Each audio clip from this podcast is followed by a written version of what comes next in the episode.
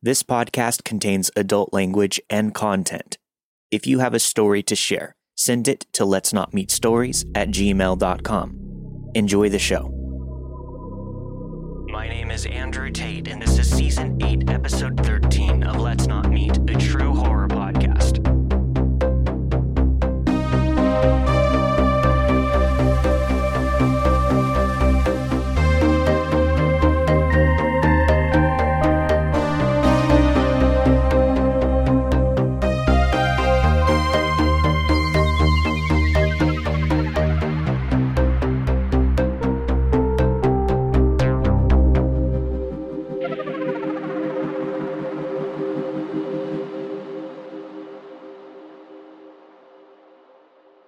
I've always had vivid dreams, even as a child. I remember when I was seven years old, I had a dream that a man was watching me through a window.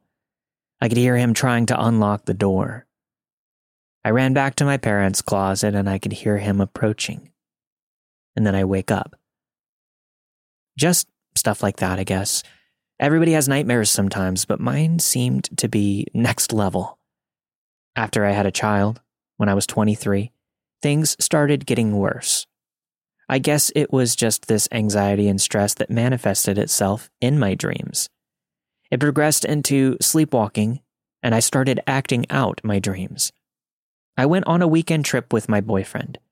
My parents kept my little girl, so it was just me, him, and another couple. We stayed at this nice hotel, went and had a few drinks. Eh, I was kind of nervous about sharing a room with another couple because I know how it is when I stay at an unfamiliar place. I'm likely to have some kind of sleep terror or even sleepwalk. That night, we all went to sleep. Now, sometime in the night, I found myself standing in this large room. It was like a suite or something. I looked around, and it was like I was watching an old movie, sort of hazy, not scary. I walked around and didn't see anyone in the bed. I saw that the door was cracked open. Then it slowly started to open further. I saw a large man standing in the door, staring at me. He was nicely dressed, but we just stared at each other for a minute or two. I was beyond terrified, but my aggression finally kicked in and I said, Who are you? Get out of my room. He said, What's your name? I was even more terrified. I didn't respond. He started to walk closer, and he shut the door behind him. At this point, I'm just as confused as I am scared. Now, I guess my brain started waking up, and suddenly the room was totally unfamiliar. This was not my room, I thought. The horror of realizing that I was in the wrong room. It was the middle of the night. I was out of town. I had slept walked into another room at the hotel. The man is now walking towards me. He stops about a foot away from me and says, What is your name? I say, I think I've made a mistake. This is the wrong room. He's standing between me and the door. He's just staring at me with this aggressive look. He says, Well, let me walk you to your room then. With the creepiest stare then slowly smiled, this maniacal half smile, no emotion in his eyes. I tell him no, I, I can walk back myself. I dash for the door and open it. He's now walking towards me from behind. My heart is beating so fast I can hear it throbbing in my ears. I swing the door open and run full speed out of it. He's picking up his pace and following me down the hall.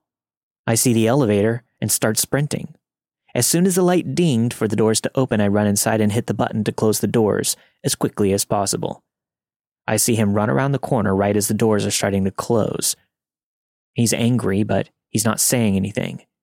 I guess he didn't want to cause a scene and chance waking up any of the guests. I'm so panicked I can't remember my room number at this point. I'm crying, desperately, trying to remember. Suddenly, I remember it. I knew the elevator at the hotel had one of those screens by the elevator so you could see what floor you were stopping at. He was going to know the floor that I stopped at. I couldn't chance going to the wrong floor to throw him off because I would waste time. I don't know why I didn't go to the lobby. I was too panicked to think rationally. The doors open to my floor. I sprint to the door of my room and bang on it as hard as I can. My boyfriend opens it. He's confused. I say, Let me in now. He's sleepy and drunk.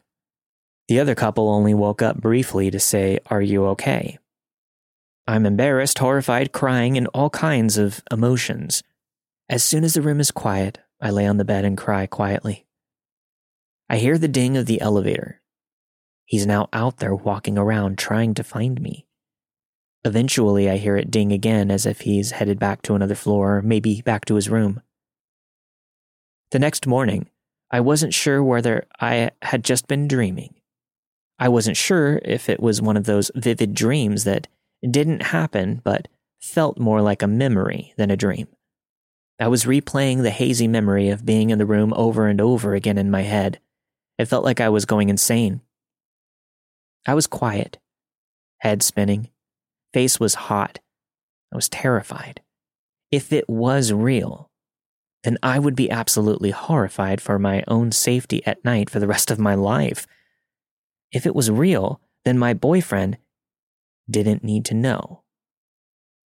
Who would want to be with a girl who did something to that level of extreme during the night on a weekend trip with his friends? I felt embarrassed at the time, but mostly panicked. I decided that I wouldn't say a word about anything. Partly, this was my way of figuring out if it had actually happened. If no one brought it up, it probably didn't. It was so bizarre and so beyond scary that my brain was literally trying to protect me. It was easier to say, that's crazy, so unlikely, and probably didn't happen. What are the chances of that being real? It was almost too scary and alarming. The fact that I could sleepwalk, even accepting it as a reality. The morning was somewhat normal. We all slept in late. Me and the other girl on the trip didn't really know each other well, but we bonded while doing our makeup before the day. While we were doing our makeup, she looked up at me and said, So, what happened to you last night? My heart stopped beating. I realized my worst fear, it was real. I said, What do you mean? She said, When you came and started beating on the door for us to let you in. I kind of laughed and tried to act nonchalant. Oh my gosh, this is so embarrassing, but I guess I had gotten up to use the bathroom and went to the wrong door because I was so sleepy. So I just had to knock to be let back in. She laughed and said, Oh, I've done that before. It's so awkward. My boyfriend didn't bring it up the entire trip, but on the way home he said, Wait, I forgot to ask you. You were needing to be let back into the room in the middle of the night. What happened? I fed him the same story, I never told my boyfriend what happened. I felt psychotic. I called a therapist the next day. I still sleepwalk sometimes. It's crazy how your mind can involuntarily make you do something like that. It's like you're in full control of your subconscious brain at night. Most people's muscles freeze so they can't act out their dreams, but not me.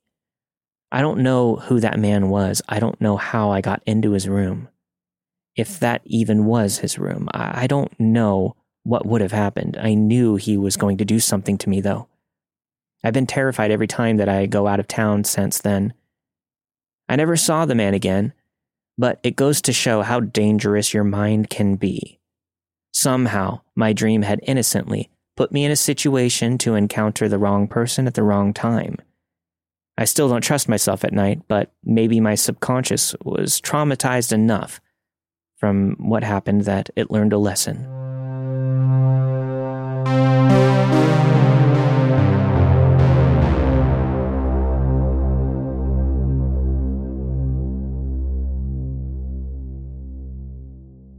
My roommate and I live in a very small, two story townhouse in a busy part of the city. It's not a bad area, but definitely highly trafficked. Since we've lived there, there have been incidents of women getting murdered at the park across the street, and there is a peeping Tom out on the loose, looking into young women's windows at night while they change or shower. Our downstairs consists of the living room, kitchen, and dining room, and both of our bedrooms and a bathroom are at the top of the stairs. There's a front and back door downstairs, as well as a sliding door with a screen that we open when the weather is nice to let the air in. We are both young women. I'm 23 and she is 26. My roommate's boyfriend stays with us most of the time, but he technically doesn't live there. On the day that this happened, we were both upstairs in her room smoking a bowl and unwinding after work. Her boyfriend and his friend were hanging out in the living room. It was maybe 8 p.m. when her boyfriend and his friend shout up the stairs at us that they're going to the corner store and they'll be right back. We say okay and continue our conversation. What we don't know is that when they left, they didn't close the sliding door. This was after the time change, so it was just starting to get dark. It wasn't even fully nighttime yet, so they must have assumed that it would be fine. But about five minutes after they tell us that they're leaving, I stop my friend mid sentence because I can hear two male voices downstairs. We both freeze for a second, listening to make sure that we aren't just hearing people on the street. But there's no mistaking how close they sound. Someone is in our house. My roommate shouts, Yo!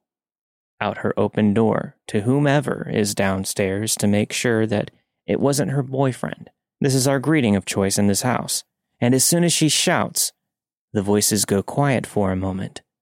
Then, much closer than before, probably as close as the bottom of the staircase, we hear someone moving around, and then a voice that definitely doesn't belong to her boyfriend or his friend. It says, It's okay, sweetie. Upon hearing this, my stomach drops. I can feel the blood drain out of my face as I mouth to my roommate to close the door. The realization of the situation sets in. We're two small girls, neither of us more than 110 pounds, alone in a house with at least two strange men. There are no exits upstairs, and my cell phone is in my room. All we have to defend ourselves with is a pocket knife. I'm terrified what if he runs up the stairs and knocks a door in? What if he hurts my cats? I tell my roommate to call 911. The operator is on the line with us until the cops get there, which takes about 10 minutes. But that was the longest 10 minutes of my entire life. These men are aware of our presence, but they don't do anything. We can't hear them anymore now that the door is closed. But her small dog downstairs starts to bark. When the police arrive, our sliding door is still open, and strangely, so is our freezer. Our patio furniture had been moved out of the way by someone to open the door from the outside. Nothing was taken, and all of our pets were unharmed, but we don't know why they were there. Based on the timing of everything, they were probably watching and waiting for the boys to leave before inviting themselves inside, meaning they were probably there for my roommate and I. My expensive camera, TV, and bongs were all sitting out, and the guys walked right by them to talk to my roommate. I don't even want to think what could have happened. Since then, we've checked our house for hidden cameras and bugs just to make sure they didn't leave anything. But whoever invited themselves into our apartment and ominously told my roommate, It's okay, sweetie, let's not meet.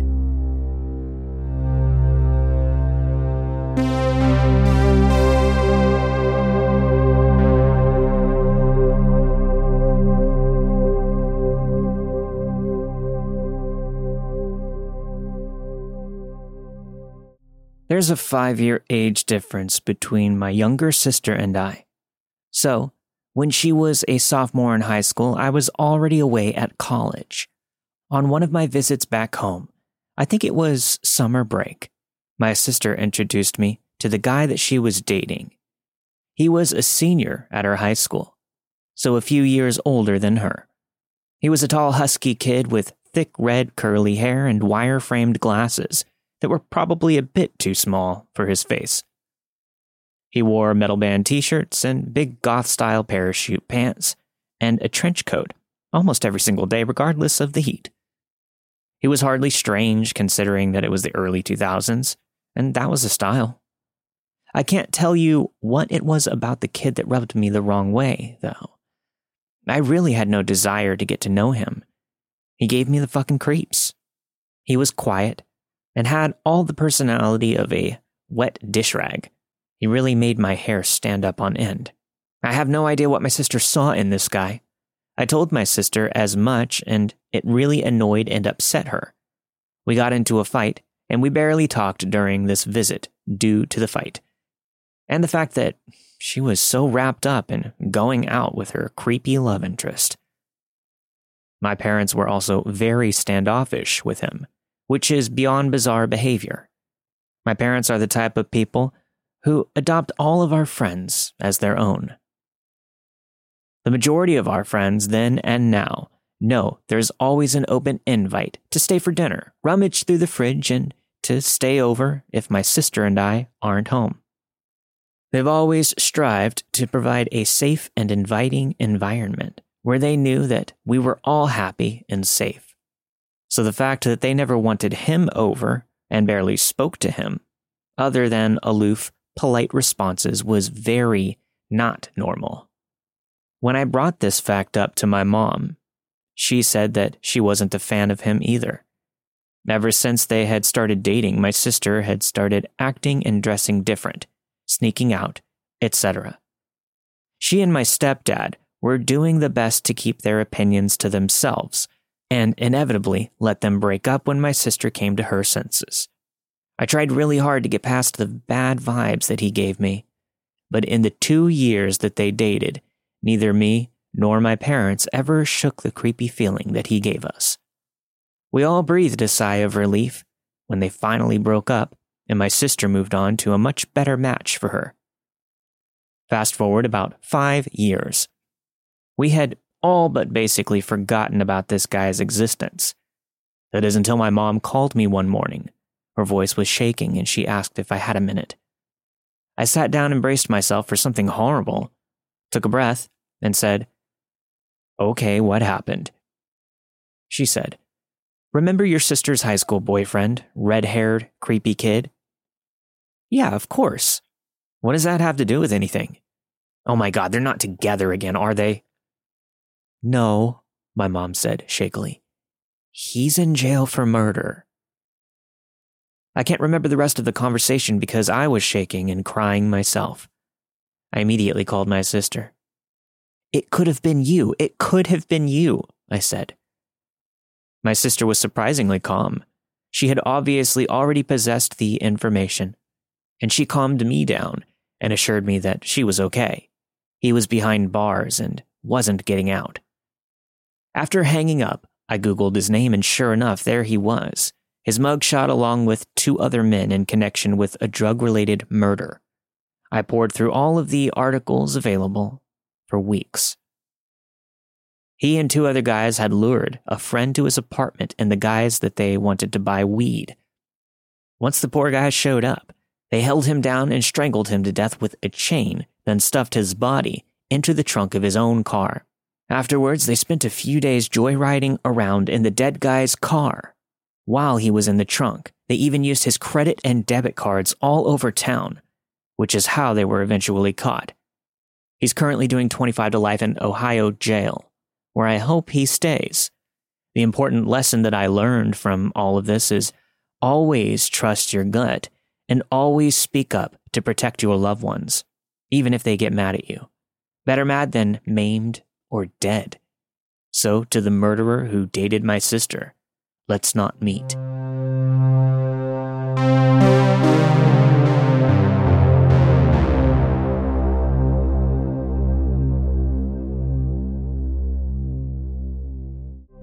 This series of events took place over a pretty long span of time, making for a very long story, so I'll try to keep things as concise as possible.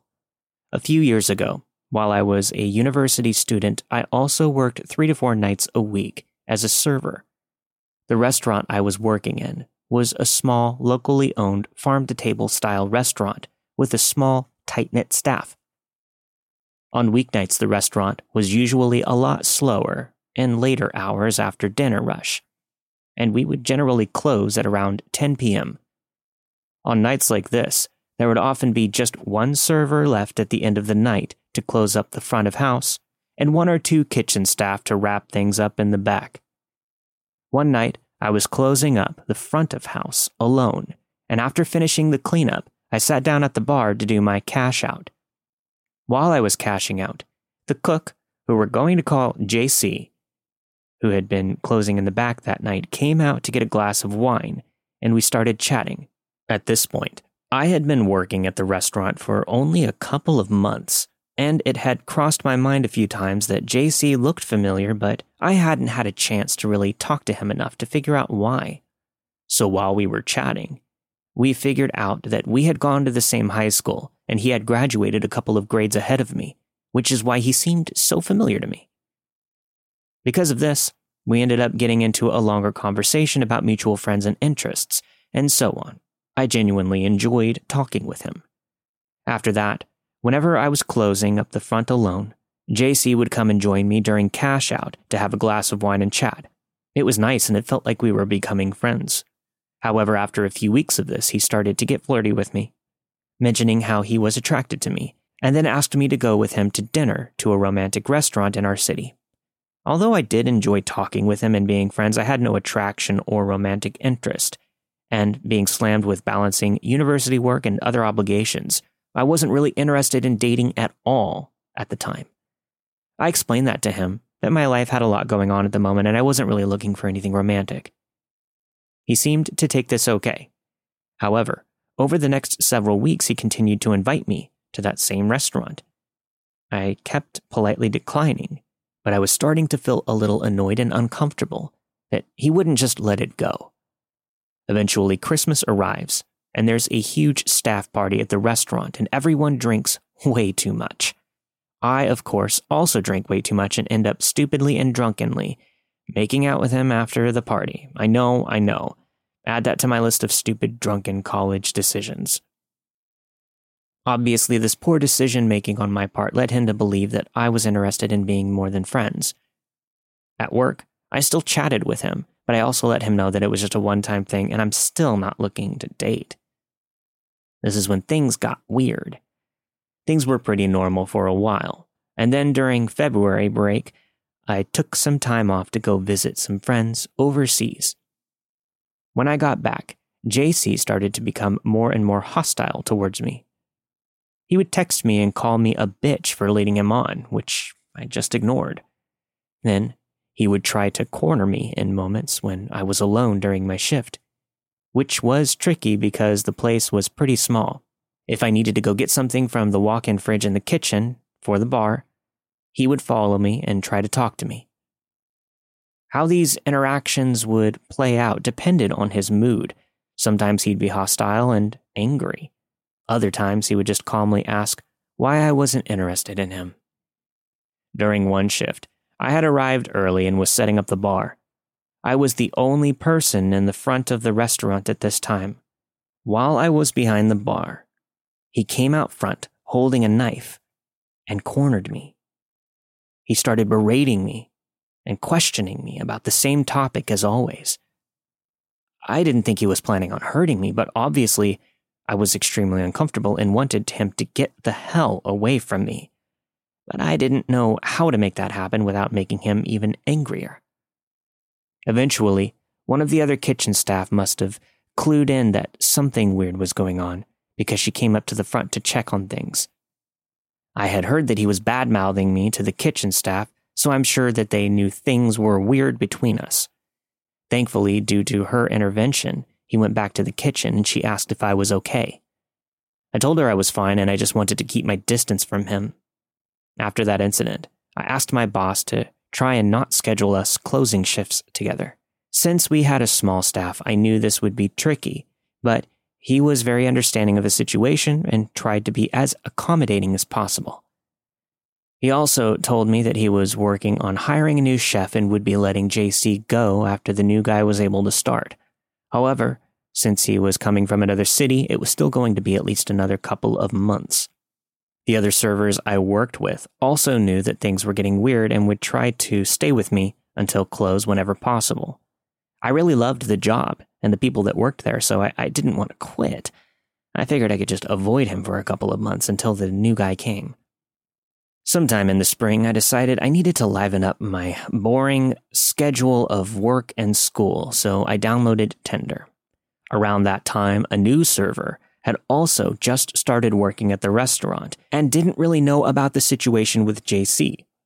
One night I was working a shift with her and a couple of other servers. I had met a guy on Tinder that I was planning to meet after my shift, so I asked them if I could cut out early for the night if it was slow. The night turned out to be pretty slow, so I got out early. I didn't want to walk through the back door because I would have to pass by JC in the kitchen, and I knew that he would ask why I was leaving and so on. So I asked the new girl to grab my purse in the kitchen so that I could leave through the front door. When she came back from the kitchen with my bag, she looked at me strangely and said, I think I may have done something wrong. Puzzled, I asked her why. She said that JC had seen her grabbing my bag, then asked what she was doing. Not thinking anything of it, she said, Oh, she's just going on a date. She's leaving early. Apparently, JC freaked out, and the new girl was understandably confused. I told her he's been weird with me for a long time and not to worry about it, and I left. Now, the back door of the restaurant opened into an alleyway that opened onto a main road about 50 meters away. I always parked my car in the same spot, right beside the alley entrance, and JC knew this. So, although I left through the front door of the restaurant, I still had to walk to my car and pass by the alley. As I get there, I see JC coming down the alley holding a pair of kitchen tongs. At least it wasn't a knife this time. He was walking towards my car. As soon as he sees me, he starts going off, screaming about what a two faced bitch I am, and how I used him, and betrayed him, and how I am a whore, etc. As it's a beautiful spring evening in a nice area of the city, there were so many people just walking around, so I'm not really scared. More so, just mortified. So I jump into my car and leave. This bullshit continues for another couple of months, and I continue doing my best to avoid him as much as possible. After my semester finished up, I left the country for a summer study abroad. So things quieted down. When I came back in August, I went back to work at the same restaurant. The plans with the chef that my boss wanted to hire fell through so JC was still there. I figured that since I had been gone for a couple of months, things would have calmed down. Everything was okay for a few weeks until I started to date a guy I had been friends with for several years. Somehow, JC found out about this relationship. I'm still not sure how he found out because I had asked my coworkers not to bring it up around him, and knowing how he was, they agreed that it was better to keep quiet. One night, I was out for burgers and beers with the new boyfriend, and I started to get a string of nonstop texts from JC saying all kinds of things. He was calling me names, begging for me to go out with him or come to talk with him, telling me that he would find my parents and tell them that I was a slut. Just a non-stop rampage of all kinds of things. At this point, I was getting pretty fed up with him. He was harassing me, so I just put my phone away and ignored it. For those of you wondering why I didn't just block his number, I thought about it, but I was worried that it might make him even angrier and make things worse mm-hmm. since I still had to see him semi regularly at work. When the new boyfriend and I got back to my place later that night, I checked my phone and I had over 100 messages from him, which I continued to ignore. The next morning, when I checked my phone, there were almost 400 waiting for me, mainly threats and calling me names. Since he had mentioned finding my family several times, I decided that I needed to let him know what was going on. I drove to my parents' house and discussed with my parents and brothers what was happening. They suggested that I go to the police, but I didn't think that they would be able to do much. However, I did save all the messages just in case that I would need a record of his harassment at some point. A few days later, I went out to my car, which was parked in front of my house. I was going to drive to class. Walking towards the car, I noticed the tires looked flat. I checked them out, and all four tires had been slashed. At this point, I was scared and furious. I called my brother, and he picked me up and drove me to the police station. I had no actual proof that JC had done this, so the police couldn't do much. But after showing the police officer on duty the texts and telling him the overview of the past several months, he could clearly tell that I was shaken up. He gave me his name and badge number and told me that if JC ever came near me or texted me, I should tell him that he's been reported to the police and a report has been filed to this officer and give him the name and badge number. Of course, JC did text me again, and I told him exactly what the police officer had told me to say. It seemed to work, because he didn't text me again. Fast forward a couple of weeks. JC and my boss had been working as guest chefs at a big charity event in our city. JC had too much to drink at the event and made the idiotic decision to drive home. He crashed his car into a median strip and got picked up by the police. They took him to the station, as he was intoxicated.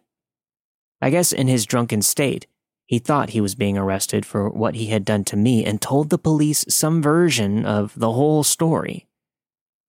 I found out about this because my boss had been called to the police station to pick him up, and he filled me in on everything the next morning. Obviously, the police that picked him up didn't know anything about the situation with me, but after hearing him out, they told him that he needed to back off. Thankfully, after that incident, he finally got fired, moved to a different city, and finally left me alone. So, JC, wherever you are, I hope you get some help, and let's never meet.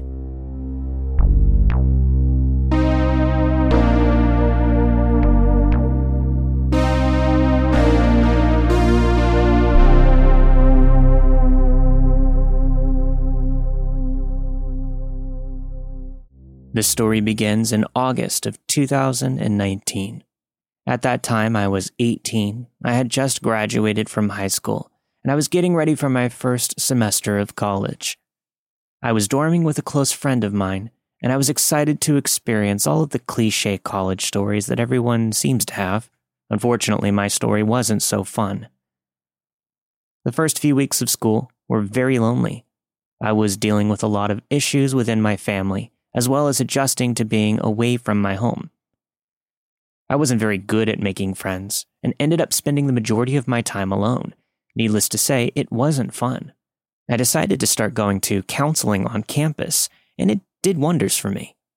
When I spoke about how lonely I was and how I was feeling, my counselor told me that I should go to a club fair that the school was hosting that week to see if there were any clubs or teams that I was interested in. That's how I ended up joining the equestrian club. The friend that I was dorming with also joined, and I thought that it would help her too, as we were both struggling with meeting people. Looking back, the team was the only thing that kept me going until the end of that semester. Now, there are a lot of people there that I felt honored to have met. The others I would love to never see again. At least one person in particular. We'll call her Kay. Kay and I seemed to click right away. She wasn't shy at all, a bit opposite of me, and seemed to be one of those people that talk to you as if you had known each other for years. At first, my roommate Kay and I were like a trio. We started eating meals together, studying at the library. We found out that she lived in the same building and same floor as us, just down the hall. We started seeing each other every day. After a few weeks, my roommate decided she was going to leave school to work on her mental health, and our trio was now down to two. This is sort of where the trouble began. Now, while Kay and I had been hanging out for two or three weeks at this point, we were still sort of getting to know each other. For example, we would hang out most days, but only after texting each other to make plans. We weren't comfortable enough just walking into each other's rooms and making ourselves comfortable. At least I wasn't. Which is why it was so surprising to me that just a day after my roommate moved out, I came back to my dorm after class to find that Kay had moved all of her stuff in without even asking me. What's also important to note is that I had another roommate named Leslie. Our room was triple, and Leslie was the third original roommate. When I asked about Kay's stuff being moved in, she said that she assumed I told her it was okay. I was mortified. I mean, this is Leslie's room too. I would never want to make her uncomfortable or think that I could invite whoever I wanted into our home.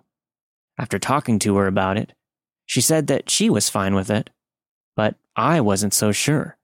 It was just so weird that Kay moved all of her stuff without even asking me if she could. Not to mention, she had taken my dream catchers that were above my bed and she had hung them on her wall instead. When Kay came back from class, she seemed excited to be living in our room. I asked if she had gotten permission from our building advisor to move in. She said that it was all taken care of, though I am now convinced that she never told anyone about the room change. Now, even though it was weird, I decided it wouldn't be the worst thing. I mean, we did get along. We were on the team together and we hung out a lot, anyways. What's the worst that could happen? A few weeks went by with Kay in the room, and I was already running out of patience. At first, it was typical roommate annoyances, like her using my things without permission. But I began to notice that she had a bit of a temper and would also cry at the smallest inconveniences. She was a little unpredictable. I could tell that she really loved being the center of attention, and it was all very obvious that she would make up little stories with lies embedded in them to make her seem more interesting. For example, she actually lied about having an abortion. Everyone on the floor began to know who she was, but never for a good reason. It was all becoming a little draining. After weeks of tiptoeing around her and going along with her lies, it all came to a head. We had just gotten lunch together in the dining hall. We were now lying on our beds watching TV. I got a notification on my phone and realized that Kay was texting me, even though she was right next to me. She said that her stomach was really bothering her and she didn't know what to do. I offered that maybe it was something that she ate and to just sleep it off. However, for the next hour, she proceeded to text me relentlessly about how much pain she was in. She said she felt hot, had a sharp pain in her right side, and felt like she was going to be sick. I offered to call the nursing center on campus, saying that it sounded like it could be symptoms of appendicitis or something. She agreed, and two EMTs arrived in the room. When they asked what was going on, Kay filled them in the hotness, the nausea, the pain in the left side. Her left side? I checked my phone for the texts, and sure enough, she told me it was the right side. I rolled my eyes, now knowing that it was all just another plot. She ended up having to go to the hospital anyway to get checked out and begged me to go with her. By then, I was fed up with the lies and the drama and said no, so she went alone. I must have gotten well over 100 texts from her the following five hours that she was in ER. She was begging me to go there, saying that she was lonely and scared. I didn't want to feed into the drama, so I just kept replying with things like, I'm sorry, I can't, I have class, or You'll be out soon enough. She then sent a text that went like this I feel like people take me as a strong person. Like, no, I was fucking anorexic. I hurt myself. I held a shotgun to my head. I almost ran away from home. I had a rough ass life. So when I need a friend, I need a friend. And that's why I was so depressed when nobody came to see me, because I was a wreck. This was too much for me. I was already dealing with my own mental health, and I, I couldn't handle another day of all of her drama. I went to my counselor the next day and showed him the text and asked that Kay be switched out of my room. The text had to be reported to the school because of the mention of self harm, and she was immediately moved out. I switched lesson groups for the equestrian team so that I wouldn't have to ride back with her anymore.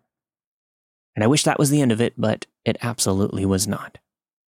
From that point on, Kay was everywhere. She followed me all around campus, all day, sometimes trying to start conversations, and other times just following, stalking me, watching me. If I went to the bathroom, she was there. If I went out to eat, there she was at the table next to mine. There were times when I couldn't even look out the peephole of my room because she would be there, standing in the hallway outside my door waiting, standing right against it as if she were trying to use the peephole to look into my room. She texted me constantly, sending anywhere from 20 to 30 texts in a row. For a while, I kept it civil but short, not allowing her to prolong any conversations. But I eventually just stopped answering altogether. I was scared to make her mad since she was obviously unstable. So I simply locked myself in my room and was isolated more than ever before. I was miserable. I began to carry pepper spray with me everywhere, terrified that she would try something. I remember sitting on the floor of my room and just crying on the phone with my mom, all about how I just wanted her to leave me alone. The school did nothing, and I kept being followed and stalked. However, I got through the rest of the semester with her acting as my shadow, and I later found out she was kicked out of the dorm buildings and later suspended from campus altogether. I wish I knew what for. I often joke about this now, about having the psycho college roommate. But it was really scary having someone follow you all day like that, knowing they're completely unpredictable. It's absolutely draining, and I wouldn't wish it on my worst enemy. Kay, you made my first college experience a living nightmare. I hope you're finding the help that you need, but please, let's never meet again.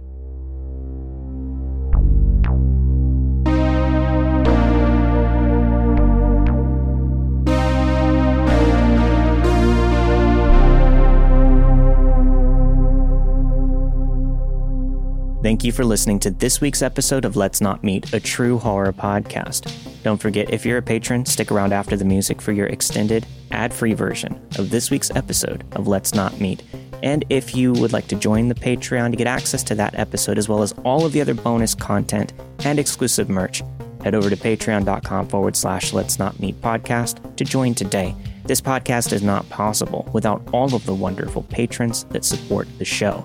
And if you're looking for your true paranormal or supernatural fix, check out the new episode of my other podcast, Odd Trails, at oddtrails.com or wherever you get your podcasts. This week you have heard Sleepwalking Horror by Callie. It's Okay, Sweetie by Anna. My Sister Dated a Murderer by Sara. The Chef That Made My Life Hell by a listener that asked to remain anonymous. And finally, my Crazy Stalker Roommate by Michaela. All of the stories you've heard this week were narrated and produced with the permission of their respective authors. Let's Not Meet, a true horror podcast, is not associated with Reddit or any other message boards online. As always, if you have a story to share, send it to let's not meet stories at gmail.com. I'll see you all next week for a brand new episode of Let's Not Meet, a true horror podcast. Stay safe.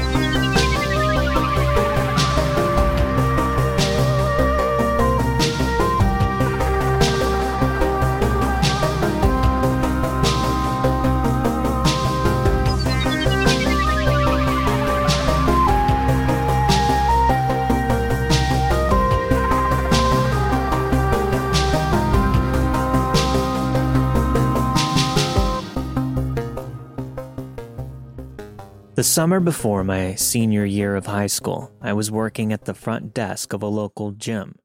While working there, I met a gym goer who was my age and had just moved to the area. Let's call him Jake. We struck up a conversation.